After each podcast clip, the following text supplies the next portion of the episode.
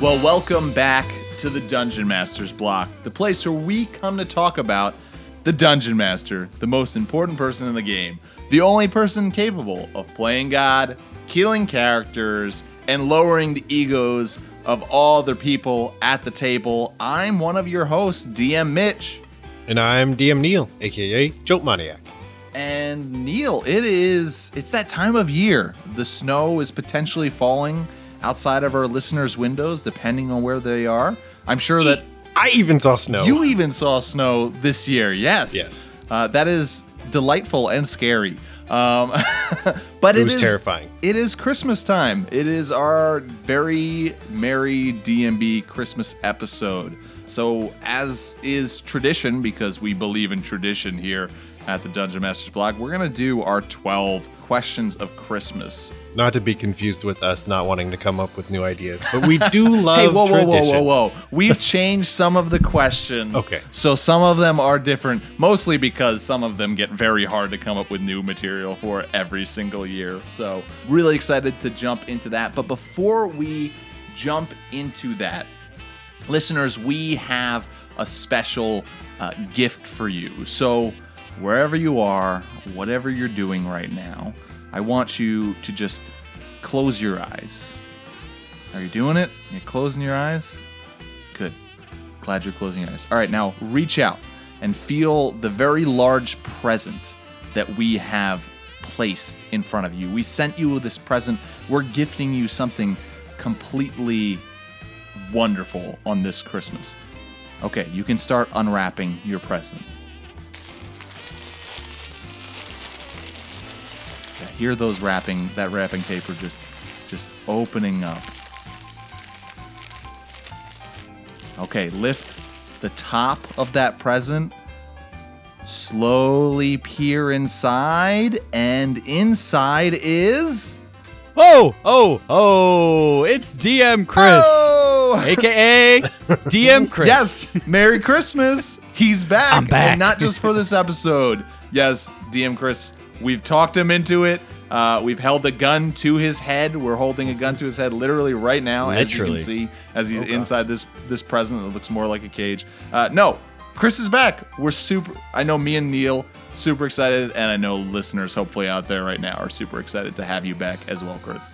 I'm stoked. It's gonna be awesome. Yep, we we kept eluding to it, and we over months we in fact accomplished our task. And again, we have that gift for you. I'm glad that I was a task. Yeah, There was Good to know. Yeah, it there was on the list.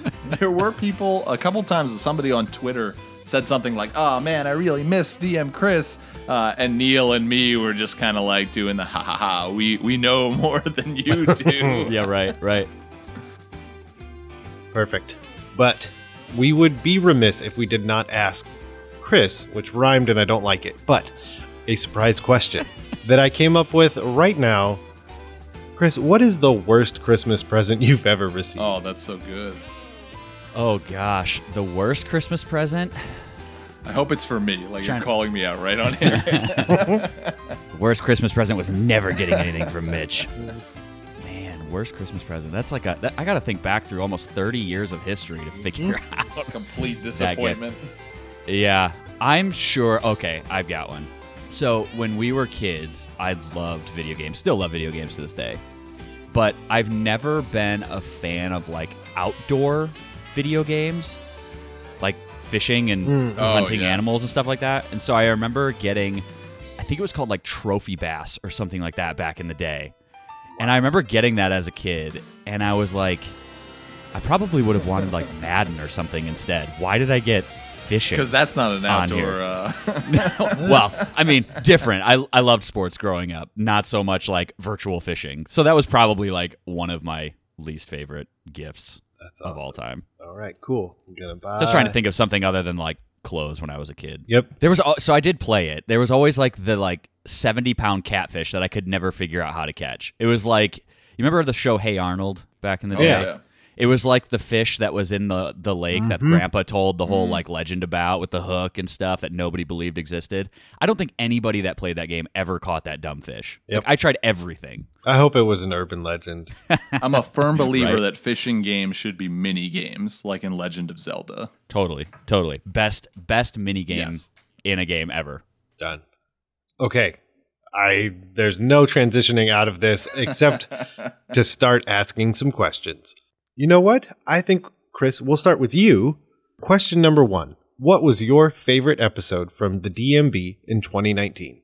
So, my favorite episode, I think it was one of the ones that was early on in the year. I don't remember the episode number, but it was the one where y'all had Rich Baker or Richard Baker on uh, to talk about warlocks. Yes. That was one of my favorite episodes. Uh, and I, in fact, was looking back through the backlog and was like, I'm going to listen to this again.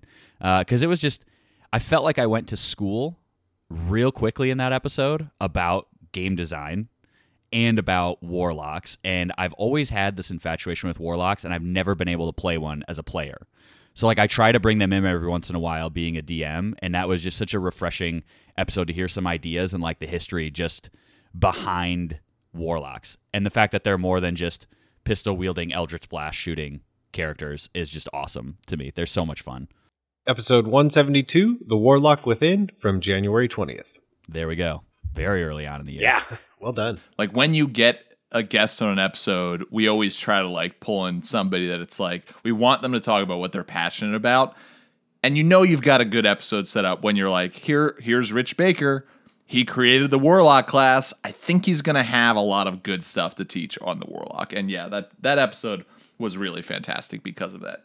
For me personally, uh, my favorite episode, I was kind of going back and forth between two of them, but I chose uh, the Art of the Pact with Adam Lee, a pretty recent uh, episode, but having Adam Lee from Wizards of the Coast on as they just uh, released their Descent into Avernus book. And then we talked about making pacts with devils, something that I always found really interesting because you got the chaos of the demons, but then you got the lawful evil of the devils, and it's just a it's very easy for us as DMs to go, here's a monster, it wants to kill you. Roll for initiative, time to battle. That's super, super easy, but it's a little bit more complicated and complicated in a good way that you can really create some fantastic role playing opportunities when you have a monster that would rather make a pact with you to maybe eventually kill you, but rather ruin your life or just constantly gain something uh, out of that pact. Uh, we came up with some fa- fantastic ideas with Adam in that episode, uh, and I think my favorite episodes are always the ones that give me a lot of inspiration as a DM. Episode 189, Art of the Pact, September 15th. And apparently, September is the month that we will focus on because episode 190, uh, Demigods with Aram Vartian. And I think it was just great to have Aram back. Um, there's a lot of behind the scenes that is great about having Aram because his podcasting knowledge, in a way, is I I would say exceeds our own. So when we get content from him, it's it's perfect and it's beautiful and editing is a dream. And also having him back because we both there's something about having started podcasting around the exact same time as he Yeah. did and seeing where he is with Godsfall, where we are with DMB and the Block Party. It's just, I feel like we, have to have him on more often. Um, yeah. So I think just the warm fuzzies, I guess, from 119 and talking about demigods, which, you know, that's kind of his deal. It's kind of his shtick. Yeah. yeah, a little bit. Yeah. Well, I guess I'm glad that uh, out of the two that I was fighting for, I didn't pick that one since that was yours, Neil. So That's the two I was, was- fighting for. And I was, Oh, did you see me do this? Is I crossed my fingers as soon as you Oh, started talking. amazing. Ugh, so good. All right. We'll keep the order because if I change it up, I will get very confused. So, question number two What is your favorite off air moment in 2019? Chris? Yeah, I didn't have many. Uh, be honest. Makes sense. I think my my favorite moment was getting together at Wild Rose Coffee in Grandville, Michigan, and talking to Mitch and saying like, "Yeah, this was a, this is a good time. I'm excited to I'm excited to come back now after we've moved to the Chicagoland area and things have calmed down and I've finished my grad school stuff and have a little bit more time. That was probably my favorite moment because it's it's been too long to Yeah. get back behind the microphone and and just be hanging out with you guys in the community in some really cool ways. So that's mine. I'll just piggyback right off of that because uh, I won't change it. That was pretty much mine as well, but more of the process of it. Having Chris come back on for our Raw Real Monsters Storm Giant episode was fantastic, but to like off air s- talk to him and just like really, I think Neil and me got the sense like, yeah, I think he misses this. I think he really enjoys enjoyed doing this. Totally makes sense that he had to step back because of life, but I think he misses this and the process of like me and Neil being like, oh, can we can we do it? Can we get him Can back we pull on? this off? the, our listeners, a lot of listeners were really sad when you had to leave. Like totally Yeah. loving and understanding, uh, but they were sad. They really enjoyed uh, your personality and what you brought to the table um, in our discussions. So, working through this year, ever since that one episode of having you like come back and and guest with us uh, to uh, talking with Neil about it, planning it out, and then talking with you, Chris, about it on a couple occasions, and finally getting Yeah, that yes to today, where we actually have you on and we're introducing you back. Best off air Well, moments. I'm I'm glad I'm glad I could help you guys with your 2019 goal at the very right. last minute. yes. Well, I mean, Yeah. in, in all honesty, I feel like Mitch and I had like a plan B that was just like, well, if he doesn't say yes, then we're Yeah. just going to keep asking him to come on as a guest as regularly as we can. I, I I'm Different being- in name only. Sneaky sons of guns. Yep. I'm just being honest. Um, okay. Well, mine is a bit much. Uh, Mitch, you know what I'm going to talk about. Go for it. So we got an email from uh, the PR company that worked with Dungeons and Dragons, and they said, "Hey Neil, we know you live close to LA, and we have an event. Would you like to attend?" And I said yes, um, not entirely knowing. And what I that- said no. End of story. Uh, yes, that was it. That it was, was, my great. favorite Oh, moment. I I, love saying no to people. Yeah. Uh, so I said yes, and I drove down, and it was an event specifically for Rick and Morty versus D and D. And I don't really know what I'm going to get into, so I drive down. There's this large, like, local brewery, and they check me in at the door, and literally the PR person's like, "Okay, I'll I'll write you in, and I'll have the other person take you back to our private room." So there's literally a private bar in the back that has two tables set up. So this entire event is literally like 10 people get invited. Which I think both of us, from reading the email, were kind of expecting a small convention kind of setup, right? Yeah, I was expecting a lot more people, more of, more of a presentation style event. Uh, like you you would you would kind of talk to people, there would be a pause, there would be some level of discussion showing the new item and then that that Sure. Yeah. that would be it. Uh, also, being us, like representing us there, and then it's also like, oh yeah, what are you from? And it's like IGN and Geek and Sundry. And I'm just like, okay, here we go. you know is- this like kind of small mom and pop podcast. Yeah, so we get there, Oh, and Wait, who's the mom and who's the pop? well, Ooh. So speaking of, well, mm, we'll move on. And the two that were there were Dan Telfer, who is a longtime comedian. He's also the dungeon master for Nerd Poker. The other person sure. that is there is Kate Welch, who is the lead designer on the product itself. Shelly Mazzanoble, who does the um, Dragon Talk, and all of that stuff were all there. And it was literally a private run game by Dan and Kate at the two tables. And so I literally just sat down, picked up the fifth character that they created named Meatface, and quite literally lost my butt in the module. Uh, Dan Telfer's Rick voice was amazing. Also, when we found the Meeseeks box, his Meeseeks voice was amazing.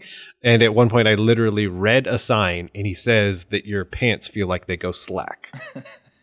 and I had literally lost my butt. And I was so frustrated that I ripped the sign down and proceeded to carry it around with me through the rest of the dungeon, trying to do persuasion checks to force other people to read the sign so that they too would lose their butts. So cool. I I'm slightly jealous I don't live in Los Angeles area. right yeah, yeah, me too. Reading Yeah. that email. yeah.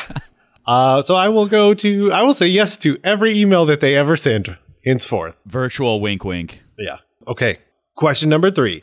What was your favorite moment out of your D&D adventures in 2019? Chris. So my favorite moment out of D&D Adventures in 2019 had to be I ran 3 games for a group of people here in uh, the town that I live in outside of Chicago and they had never played D&D before but had always been really interested in it. And so it was just in a way that I probably haven't experienced in my entire time DMing. It was really refreshing, I think, in some ways, to have everything be new, everything be fascinating and frightening all at the same time, and just lead them on this adventure where they didn't really know mechanics and that was okay. And they were just like doing all sorts of crazy things and like asking questions. And I just got to say yes to like everything that they wanted to do. One, because I was looking for a group of people to do like real life role playing with. Uh, and also like just to see the excitement on their face when they could do stuff that like they've only ever seen done in movies or read in books that they could do it with their mind and some dice like that was awesome for me to be able to get to experience that and we still play uh, we're trying to play more regularly starting in the new year but it was so cool just to be able to do that a few times this past year I just wanted to be like, I want to catch a 70 pound bass because I never could. yes. i And broke i broke out trophy bass Mhm. There's something about um, new players, man. I always Oh, yeah. say it, but like it is fantastic to have a home group that we've played together for for years now.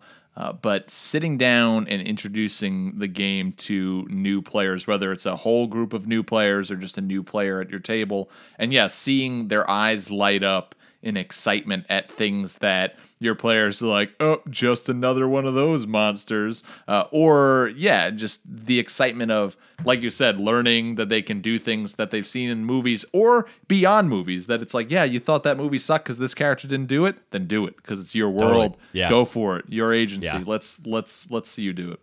yeah it was a blast For me, uh, my favorite moment. Uh, see, this is this is where it becomes difficult because I have to always say like spoiler alert with our Patreon members and their story and our story times because we play we're ahead in the adventure than what the story time is is go, has gone into so far uh, for our Patreon members.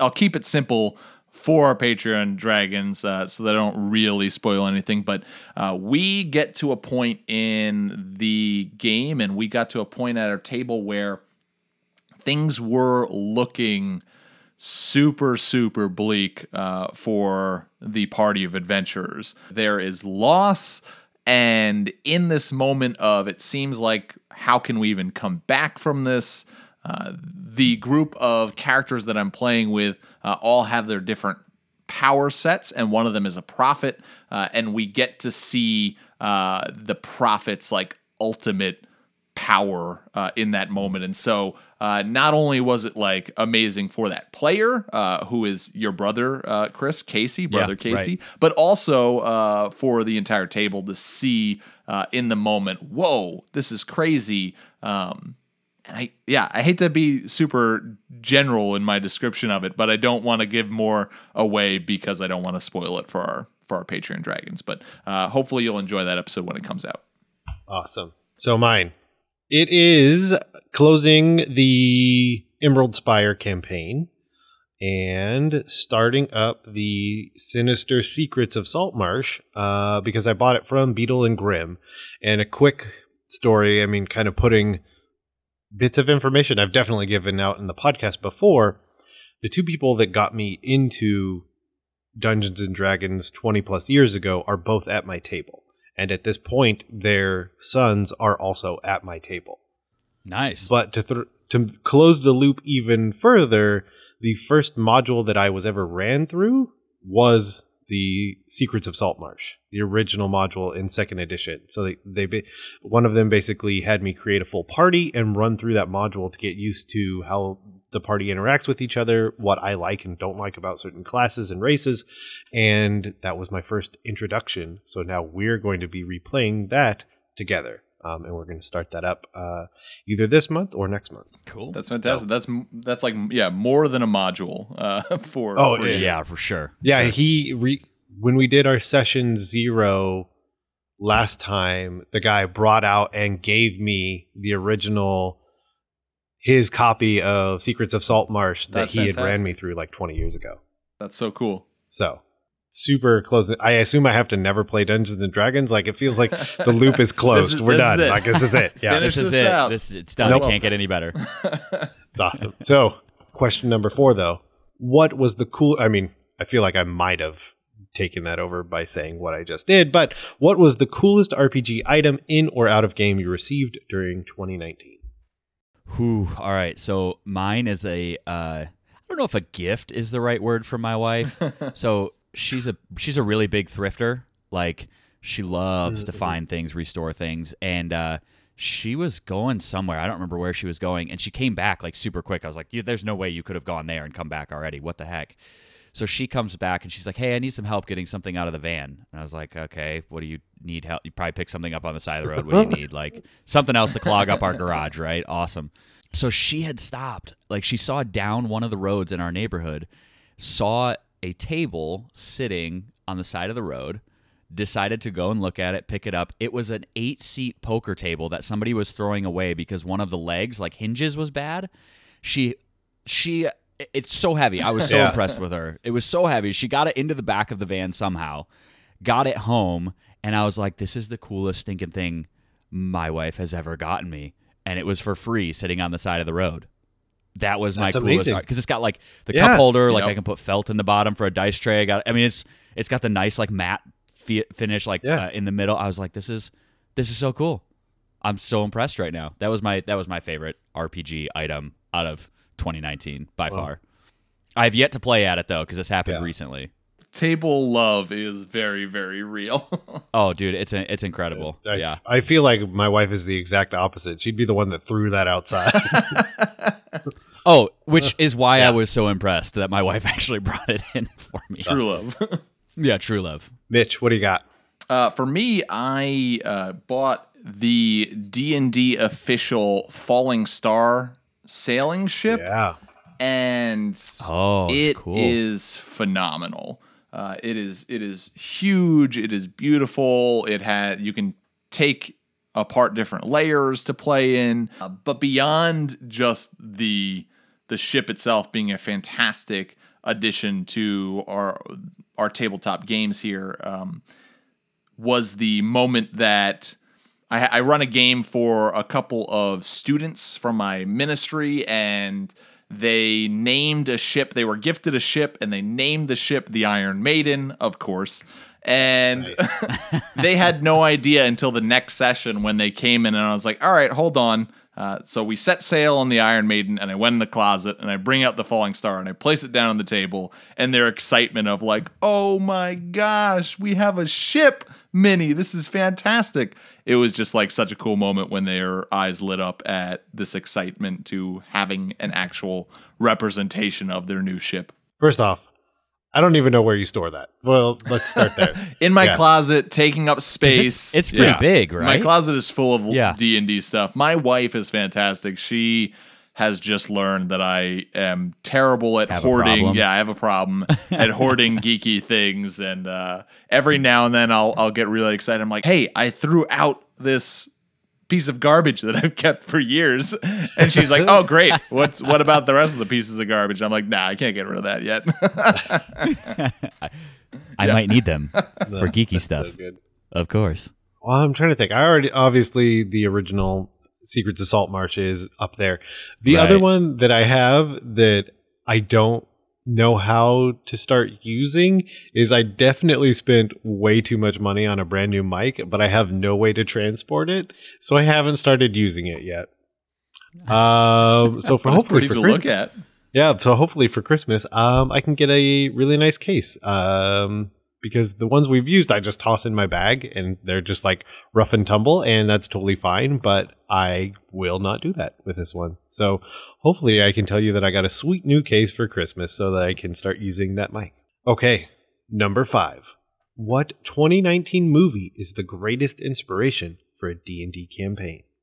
So Disney Plus obviously came out recently, um, and I've been watching this documentary called "The Imagineer Story." Have you guys seen this at all? Oh no, I, it? I haven't. seen So it's the it's fascinating. It's the story of like how the theme parks are made and the animatronics that like the the WED company, WED company makes all of them. And so I've I've always wanted to do a steampunk esque campaign, but have never done it. And I feel like watching like if I were to go back and rewatch that and just see all of the like it's a small world and the Matterhorn and like Mm. all of the crazy things that are in there, I could I bet you could come up with some really intense steampunk ideas just based off of the crazy ideas that they had had.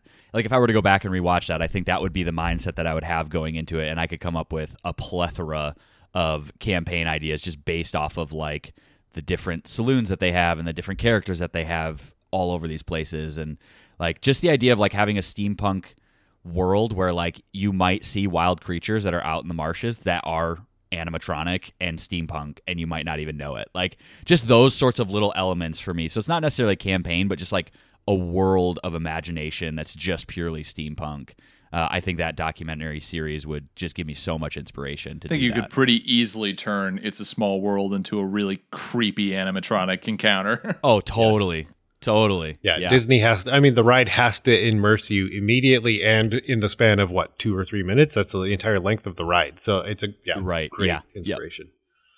Mitch, what Marvel movie do you want to? know? I'm just kidding.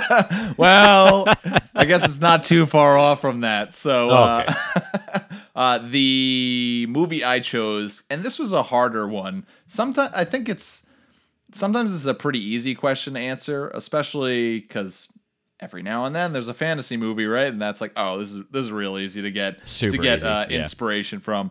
But the movie I chose from 2019 was The Joker, uh, which I know there was a lot of controversy around it, and uncomfortably I, I brilliant yes, I will say I loved the movie and uh, am totally down to have discussions about it with anybody who disagreed. But anyway, just the general concept of the movie would be a really interesting campaign to play with uh, your with your players.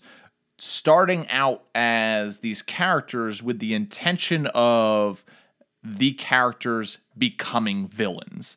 But to play a campaign where or like a small adventure where you really get to see the humanity of these characters uh, that moments that you can totally feel for these characters and the the ultimate path that was taken or was even forced upon the characters that brought them to the point where they become villains. And then I think that'd be even better if then you take that and in the next campaign make those characters into the villains of that campaign. I think that'd be fantastic.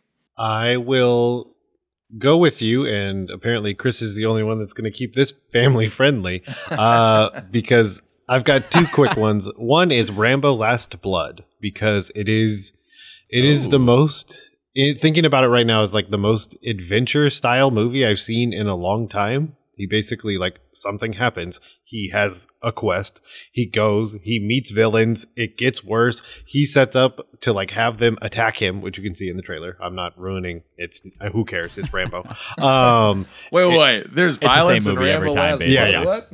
so the other one I'll suggest really quickly uh, that is also very rated R would be uh, John Wick Three Parabellum because oh sure one of the big things is just watching that and then being able to have more descriptive ways when combat happens like, because it's literally him fighting people for like yeah, the entire movie yeah. yeah so yeah def- and Rambo's the same way. Question number six: What was the greatest lesson from RPGs that you learned over the past year? It's a good one. Um, I think so. In in moving here, the role that I took on, I was I've been in school for nine years, like post high school education for nine years, and like was able during that time to still play role playing games and have a whole bunch of um, fun doing that. In this past like year and a half since moving and being done, like I haven't been able to do that as much. And so I think the lesson that I've learned from RPGs is just they are a good way to remind myself to have fun from time to time. Not that I don't enjoy doing what I love, because I absolutely do enjoy doing what I do for a living, but just to stop, take some time, not be thinking about the rest of the things that are going around, and just to have fun, I think is the biggest and most valuable lesson that I've learned uh, over this past year from RPGs. What about for you, Mitch? Oh, so mine is like you're talking about fun. I'm going to talk about not fun. so, uh, like I said, I started playing a a a game with um, a bunch of students, and we'll we play like once every month. So recently we played a, a game session and it was not fun. It was horrible. Like it there were just so many like personality clashes and uh, it like for a number of reasons it was just not good. And one of the things that i mean i've i've witnessed this before but i i just was reminded of was in order to have a good campaign experience it sometimes is necessary to have a bad session. Because if you take that bad session and just let it be a bad session and just let it sit like it can fester and just destroy a campaign. Right. But after we played through that not so good session, a bunch of the players stayed around and we talked and uh, I talked with them and we talked about like I asked them questions like, "Well, why do you think that was frustrating? Why do you think you didn't have fun today? What was it?" And we really got to kind of analyze it. Um, and then the next session we played, we started off by having a sit down discussion uh, as people, not as characters, uh, and talk about how do we move forward from here and have a better experience. And a lot of it came down to something that I think a lot of players make the mistake in when when they're on the newer side uh, and e- even DMs right is that it's like the selfish experience of like I want what my character wants and I think we get that from like video Right. games because in video games we get what our character wants You are the central character, yeah. Yep. Rather than focusing on like a team effort and like giving up sometimes things that your character wants for that to be the better experience that you're doing it together as a team. Because if you have a whole, if you have six people playing characters that are just after what they want, you're going to have a frustrating time. So that turned into a good thing having that bad thing and I think sometimes you need that bad session. You heard it here first. Everyone, go have a bad session. Do it. No. Force it to to happen to your players. So I think mine was that you really can, as long as you have people buying in to the idea of what you want to play, you can do anything that you want. Like, like you're saying, it can be as serious, it could be as insane. I'm saying that because that's what I ran at a catacon. I ran an all monster party with pre-gens, and within the first 15 minutes, I threw the deck of many things. I threw what turned into the Wallet of Wonder because it's a convention center. So I want, I said Wand of Wonder, and they're like, "Did you say wallet?" And I'm like, "Yes, I did." Yes. It's the Yes, wallet of Yes, wonder. I So he Of literally, course like did. literally to cast the spell, they were flipping the wallet open to like show their ID, it and then it would then it would do a random spell effect. And so that just going back to what you're saying, that just having that open discussion, I you can really get people to buy into any wacky idea or serious idea that you want them to. Totally. Okay. Question number seven: What other great RPGs did you play in 2019? I didn't pass. Mitch, go. Yeah, I didn't go to a catacon this year, unfortunately, so I didn't either. So Neil, real quick, give us three good RPGs you played. So I played, and this is the this is literally what I do at a catacon. I absolutely refuse to sign up for D and D unless I'm the one running it. So I played Icarus, which is a game that you build a society that has the intention of falling, uh, aka Icarus, and it has a dread like component where you're stacking d6s on top of each other in the game, and when the tower of d6s fall, the society has fallen. And that was ran by Victoria from the Broadswords, so that was amazing. I had the opportunity, the nay, the absolute pleasure to play um, Cold Steel Wardens again with AP Klosky, who made it. And the best part is that uh, both Josh and Matt from Detentions and Dragons were there. And Josh, Oh, cool. if you have an opportunity to play an RPG game with him, it is utter insanity. Um, please do that. But yeah, playing that, it's it's basically like street level Gotham, and it it was a ton of fun. And I played Alternity with Rich Baker, his spacefaring game, and that went really really well. Um, that was a lot of fun. I liked the dice system because you're kind of you basically you have a d20 and then the more proficient you are the more you're adding other dice to. So like d20 and d4 d20 and d6 um so yeah those are the three i played. Yeah if you want to get out there and play some space stuff definitely check out alternity.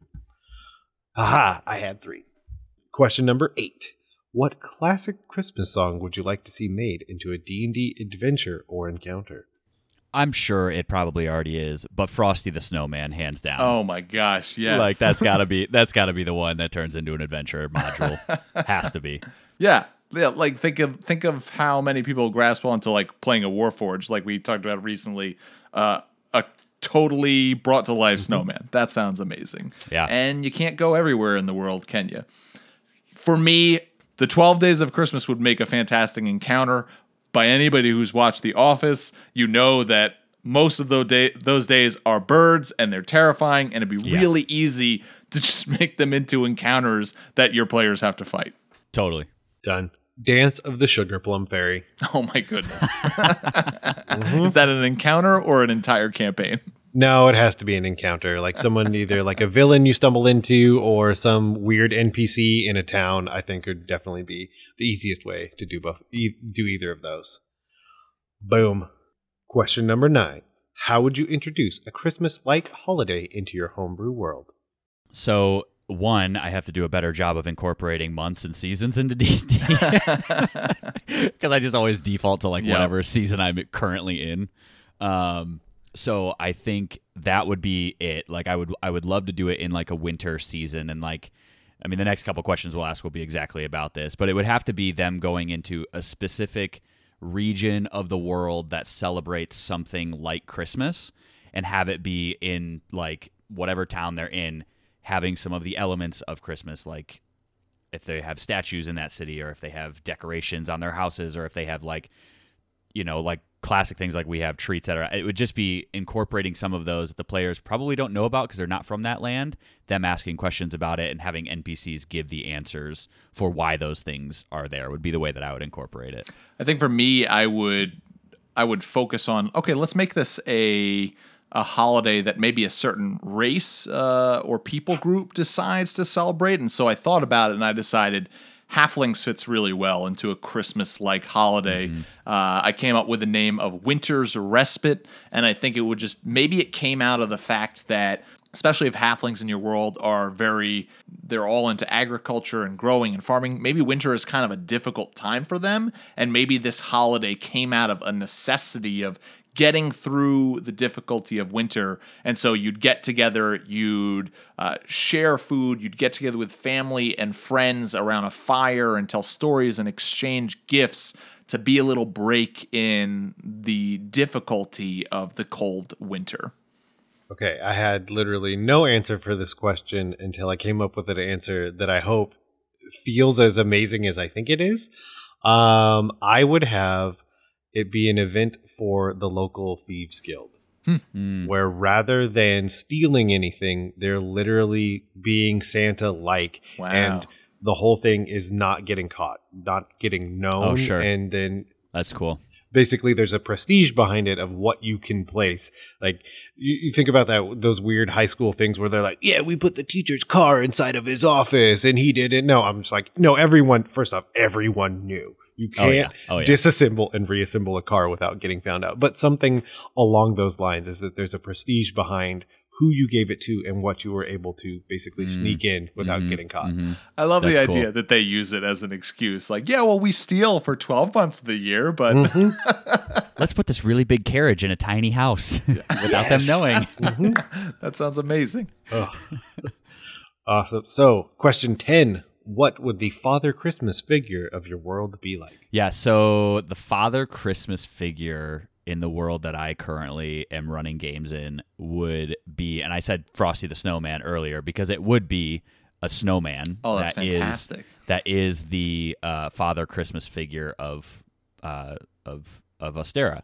And so I was thinking, like, kind of introducing this would be like people build snowmans out, snowmen or women or whatever outside of their house, and uh, at the end of uh, that season, like you have to like keep this snowman up, and you have to like give it food, whatever its food would be, if it's just piles of snow or whatever it might be. I haven't Children thought of Frosty. too much. Yeah, Children of Frosty, right? uh, but it would be one of those things where like they keep the snowman up, they build it, they have competitions with it throughout their entire town, and whoever has a snowman outside of their house, this snow person comes and leaves presents outside underneath that snow person that they wake up that morning and get their gifts outside. I'm just now So- picturing like a whole bunch of children like 50 snowmen, make 50 snowmen in Yeah, front of right, our right. house. the more snowmen we make, the more presents we get. Uh, going along with the halfling holiday, I uh, thought it would really fit if it was a halfling, either goddess or saint, uh, maybe a female figure clad in dark green and white with a pine wood staff. Really sends that like Christmassy message. Uh, I, I imagine maybe like the scent of pine wood would be smelled in the home that she enters in and so like you know the parents are like putting out uh, pine needles uh, marking like a trail throughout the house um, as she comes in to uh, leave the presents uh, and maybe they also parents also like will go out and leave footprints in the snow to be like oh look she she came through the door like uh, and of course as halflings like halflings don't lock their doors so Right. she can just come in and leave presents as as she would uh, for the whole entire family It's awesome. Mine's very simple. I would just make them exactly like Merlin from The Sword in the Stone, the animated movie. Sure. and then they would just leave. They would go on vacation. That, that I mean, that's one of the favorite scenes when he comes back and he's in like the board shorts and everything like that. um, so that they would just travel the world and do whatever they wanted. I, I just love that idea. And then Christmas and winter would just follow them wherever they go.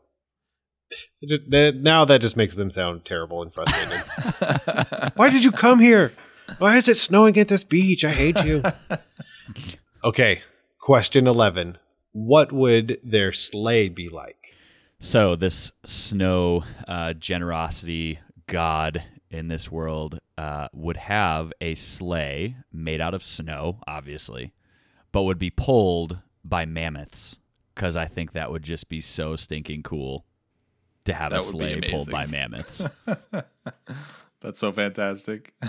For my halfling uh, goddess or saint, I was thinking like Saint Bernards with the classic like they have the keg yeah. around their neck, the leather like strap keg, uh, which of course has to be filled with some sort of like delicious, warm, hearty uh, liquor that uh, as she travels around to all the different halfling houses uh, throughout the night, uh, she needs to warm up a little bit. So, you know, she'll have a little swig every now and then. don't don't be the person at the end of the end of the Yeah. goddess's part or uh, journey. Yeah. Oh, look at yeah. The pine needles are kind of just scattered everywhere, and uh, those footprints. Uh, oh, look, she she gave us a snow an- angel in the front face yeah, is that an imprint of their body? Amazing. uh, so I guess I just have to steal further from the sword and the stone, and I think he can transform Archimedes, his owl, into like Yes. something writable. And Right. so then just using that, and you can tell of his coming because there's a giant owl that then, of course, disappears into a smaller one. So yeah, almost like a like enhanced familiar kind of thing. That's cool. Okay, we're going to close it out with question number 12. What are you looking forward to the most in 2020 from the Block Party Podcast Network? So I think mine is just being back.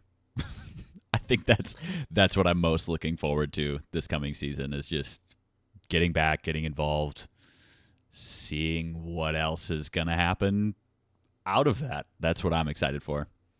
Yeah, I'll echo that. I'm super pumped to have Chris joining us again as a host. Um, really pumped to be able to record some episodes with him talking about Dungeons and Dragons, to be able to listen to some episodes that Neil and him record together on Dungeons and Dragons. Uh, also, I'm excited because this will be the year that we'll release Tales of Atos, the podcast. I won't talk about that anymore, but keep your eyes open, keep your ears open. Uh, it's coming in 2020.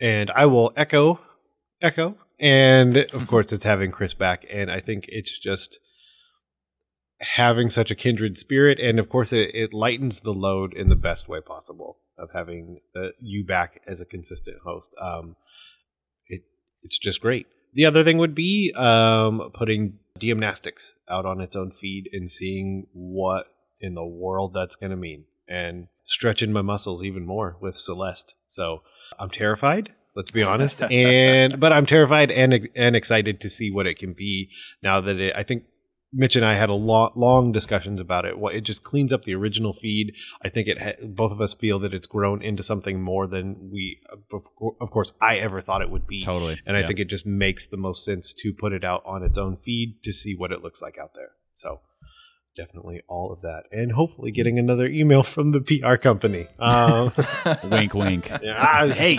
listen, I need another email.